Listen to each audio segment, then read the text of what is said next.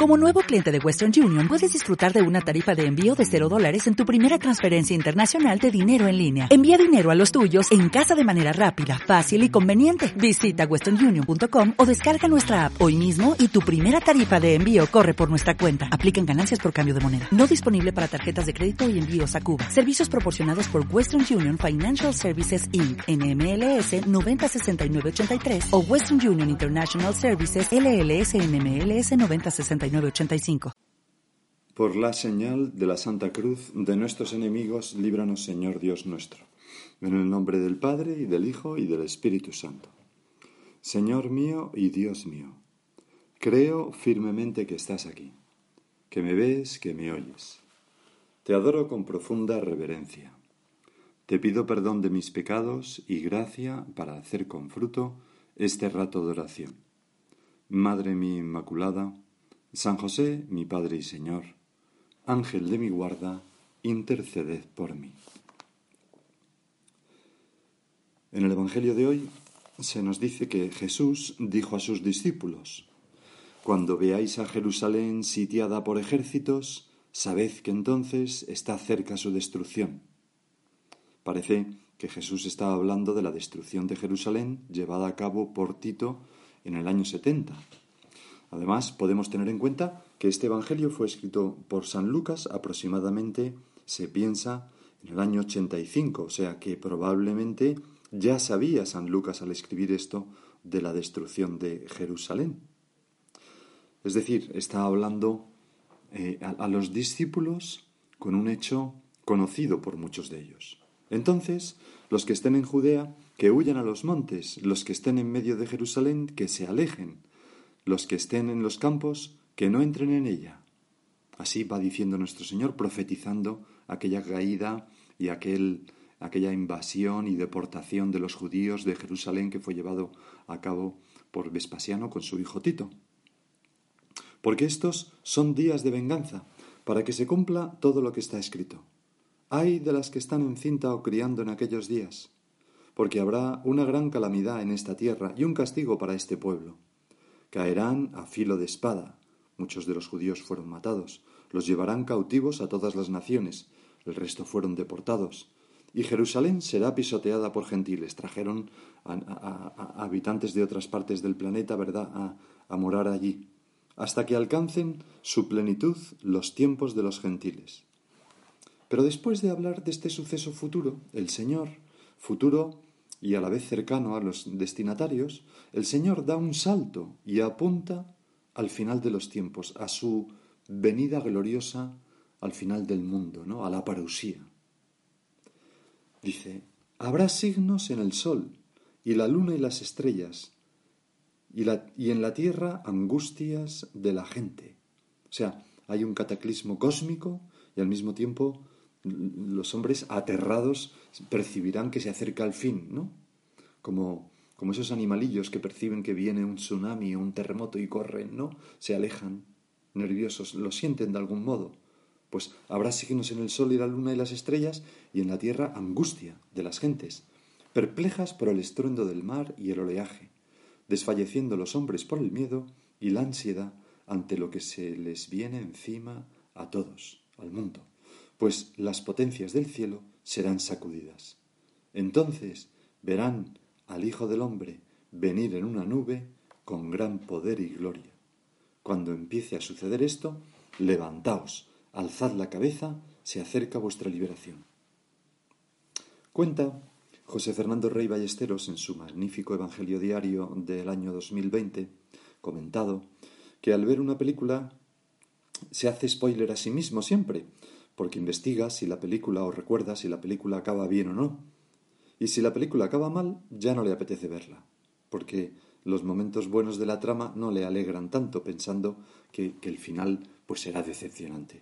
En cambio, si la película acaba bien, dice, dice este sacerdote, la ve con ganas, sabiendo que cuando en la película atraviese un momento duro o triste, pues al final se verá recompensado cuando todo termine bien.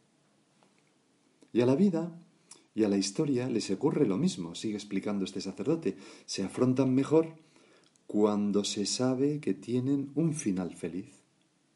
las dificultades, las luchas, los malos momentos, ¿verdad? Y Jesús, en este Evangelio de hoy, ¿qué hace? Nos descubre el final de la historia. Nos hace un spoiler para decirnos, tranquilos, tranquilos, todo acabará bien. Es decir, entonces, cuando todo se ha venido abajo, hay esa conmoción, esas angustias, todos los astros que se agitan y caen, bueno, entonces verán al Hijo del Hombre venir en una nube con gran poder y gloria. Cuando empiece a suceder esto, levantaos, alzad la cabeza, se acerca vuestra liberación.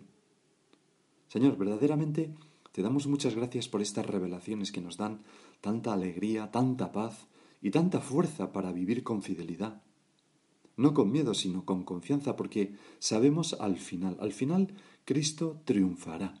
Es más, Cristo ya ha triunfado, ya ha vencido, es simplemente cuestión de tiempo.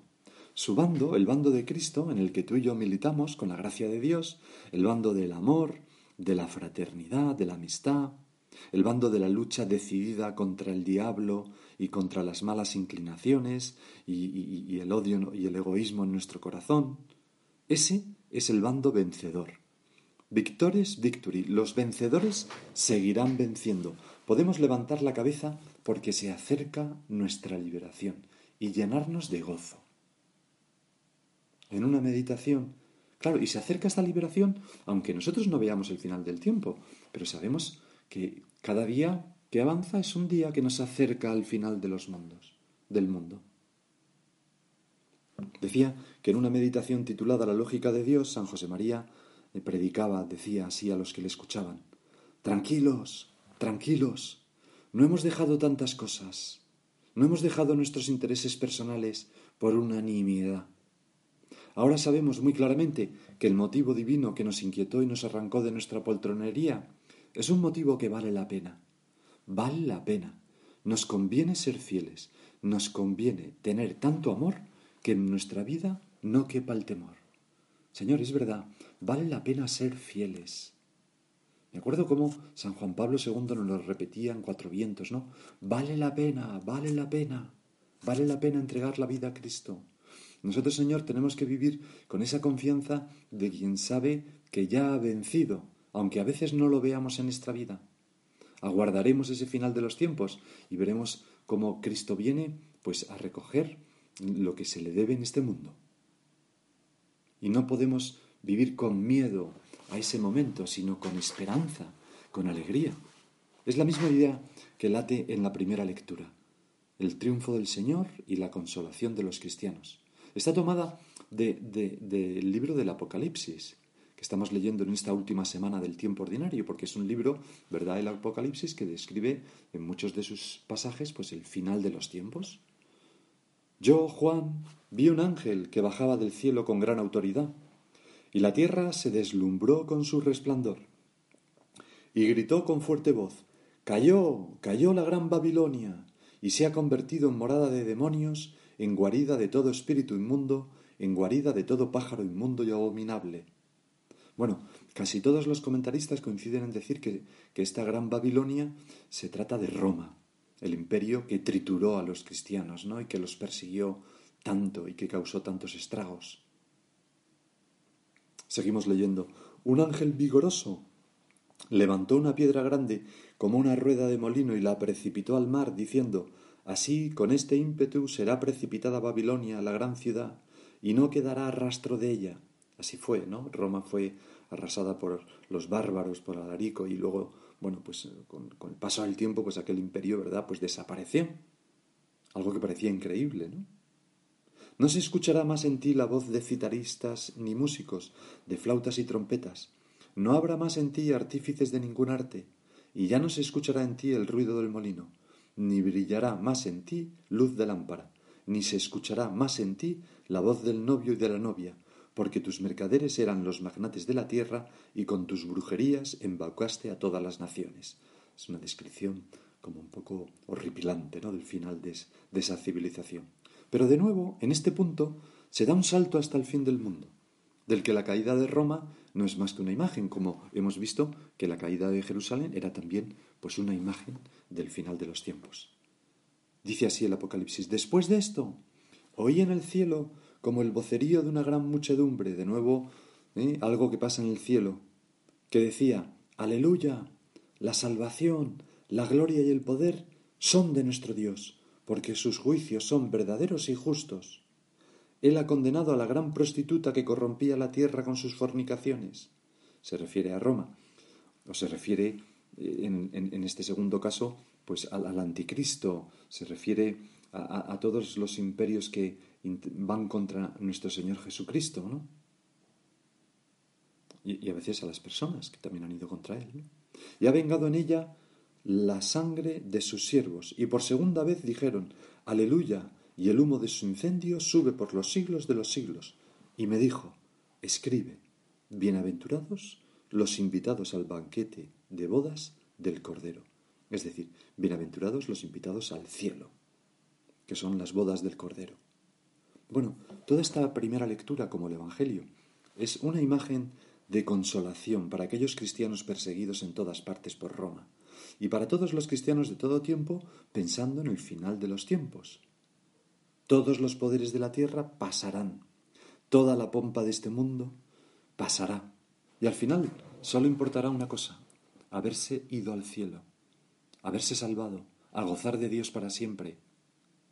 Aquello con, aquella frase con la que concluye esta lectura, escribe, bienaventurados los invitados al banquete de bodas del Cordero. Ojalá, Señor, que seamos todos nosotros invitados a esas bodas, que nos comportemos de tal modo que, que podamos mm, acoger nuestra muerte con una sonrisa sabiendo que si con tu misericordia, por tu misericordia y tu bondad, podemos irnos a gozar de ti para siempre. En cambio, todos esos poderes que a veces han oprimido a, la dignidad humana, han machacado a los hombres, han violentado las conciencias, han impedido la libertad religiosa, todo eso será destruido, pasará. En una ocasión, Benedicto XVI escribió, sí, el poder de Dios en este mundo es un poder silencioso, pero constituye un poder verdadero, duradero. Lo leíamos hace poco en otra meditación. La causa de Dios parece estar siempre como en agonía. Sin embargo, se demuestra siempre como lo que verdaderamente permanece y salva. Los reinos de la tierra que Satanás puso en su momento ante el Señor se han ido derrumbando todos. Hoy me decía una, persona que hablaba conmigo que, que notaba cómo Satanás le tentaba en una determinada cosa, ¿no?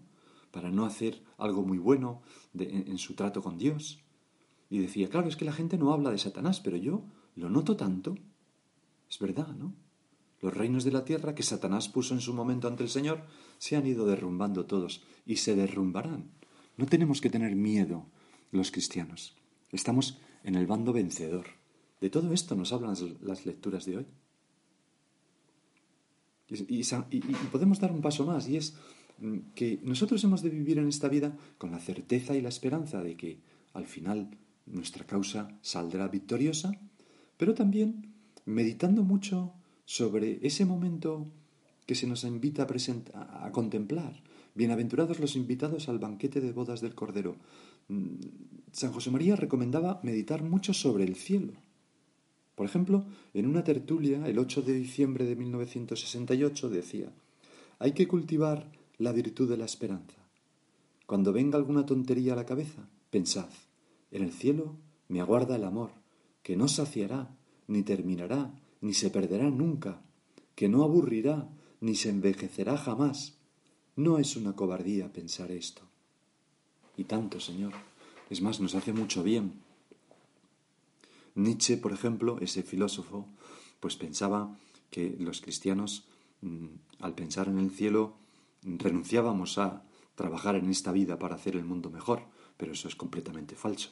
A nosotros, Señor, el pensamiento del cielo nos estimula a trabajar aún más eh, en este mundo, para que muchas personas vayan al cielo y, y para hacer un mundo en que sea más fácil vivir de un modo que nos permita llegar al cielo. A nosotros, Señor, este spoiler de la final de la película de nuestra vida que tú nos haces, este spoiler que nos haces de la historia del mundo, nos puede servir para trabajar y hacer el bien con perseverancia, para resistir las pruebas y tentaciones de abandonar, para mm, resistir la tentación de transigir con la injusticia, nos puede servir para ser fiel en alguna ocasión en que se nos presenta atractiva la infidelidad, nos puede servir para vivir con alegría y con paz en medio de las contradicciones, etcétera, etcétera, etcétera. En aquella novela memorable Quo Vadis de Henry Sienkiewicz, ese polaco, hay un momento en que Vinicio escribe a Petronio desde Sicilia una carta. Son dos de los protagonistas, no sé si lo recuerdas, pero hay una película también, ¿verdad? Y le dice, no desconocemos los dolores y las lágrimas, pues nuestra ley nos manda, está hablando de la ley cristiana, nos manda compartir los infortunios de nuestros hermanos. Pero estos dolores están endulzados en la esperanza porque sabemos que cuando llegue el fin de nuestra vida, volveremos a reunirnos con aquellos seres queridos que murieron por dar testimonio de la verdad divina. Qué bonito, ¿verdad? En, aquellos momentos de persecución, de martirio, un cristiano, es una novela, ¿no? Pero podemos imaginar que algo parecido habrá ocurrido alguna vez, escribe con esa confianza, con esa certeza de estar en el bando ganador y de que, si Dios quiere, gozaremos para siempre de Él en el cielo. ¿Cuánto nos ayuda? El cielo es, es, la meditación, ¿verdad? del cielo es como, como un faro potente que brilla en la noche de un mar peligroso y nos orienta. Es, es una orientación constante en el trayecto de nuestra vida. Pensar, yo estoy hecho para el cielo. Es un más allá acogedor que responde a nuestros anhelos más profundos. Nadie se nos pierde. Todos los que nos precedieron nos aguardan allí. Y además, la consideración de que al final gozaremos para siempre de ti, Señor, nos ayuda tantas veces a relativizar, a no dar importancia a las pequeñeces de esta vida. Santa Teresa, en las fundaciones, decía, no nos cansemos de alabar a tan gran Rey y Señor, que nos tiene aparejado un reino que no tiene fin, por unos trabajillos envueltos en mil contentos que se acabarán mañana. Así veía esta santa eh, los trabajos que tuvo que pasar en esta vida, que fueron muchos en su caso. Tuvo una vida dura. ¿Y cómo consideraba Santa Teresa esta vida? Pues unos trabajillos envueltos en mil contentos. Es verdad, Señor. Todos sufrimos, pero en realidad hay tantas cosas buenas, tantos contentos en esta vida. Unos trabajillos envueltos en mil contentos que se acabarán mañana. Y alguno puede pensar, ¿cómo es el cielo? Pues no tengo ni idea. No tengo ni idea. El otro día una niña, María, de, segundo de primaria, pregunta con toda ingenuidad en una plática, oye, ¿y en el cielo, si tienes una urgencia, hay baño? Esto es lo que le preocupaba a la pobre niña del cielo, ¿no? Pues no, no sabemos. San Pablo dice que ni ojo vio, ni oído oyó, etcétera, etcétera, lo que Dios tiene preparado a los que le aman, ¿no? San Agustín, que pienso que tiene más autoridad que yo, evidentemente, en la ciudad de Dios, hay un momento en que hace como, como una pequeña descripción. Dice, ¿cuánta será la dicha de esa vida en la que habrá desaparecido todo mal, en la que no habrá bien oculto alguno y en la que no habrá más obra que alabar a Dios, que será visto en todas las cosas? Todos los miembros de la ciudad santa tendrán una voluntad libre, exenta de todo mal y llena de todo bien, gozando indeficientemente de la jocundidad, jocundidad de los goces e-, eternos, de alegría, ¿no? de, de los goces eternos, olvidada de las culpas y de las penas, pero sin olvidarse de su liberación para no ser ingrata con su libertador. Allí se cumplirá esto, descansad y ved que yo soy el Señor. El Salmo 45. Allí, en quietud, veremos que Él es Dios, cualidad que quisimos usurpar cuando lo abandonamos siguiendo el señuelo de estas palabras, seréis como dioses, que es el pecado, ¿verdad? Allí descansaremos y veremos, veremos y amaremos, amaremos y alabaremos. He aquí la esencia del fin sin fin, y qué fin más nuestro que arribar al reino que no tendrá fin. En fin, son unas palabras, Señor, que nos nos, nos agigantan el alma, ¿no? nos estiran el corazón con, una esperanza cierta y verdadera. Muchas gracias, Señor, por, por haber previsto este destino para nosotros. y hacemos propósitos de la mano de la Virgen, cada uno de nosotros, de no defraudarte, de, de, trabajar con, con, con ahínco en esta vida para irnos, no solamente nosotros, sino todas las personas que podamos llevarnos con nosotros al cielo. Y ahora sigue tú por tu cuenta.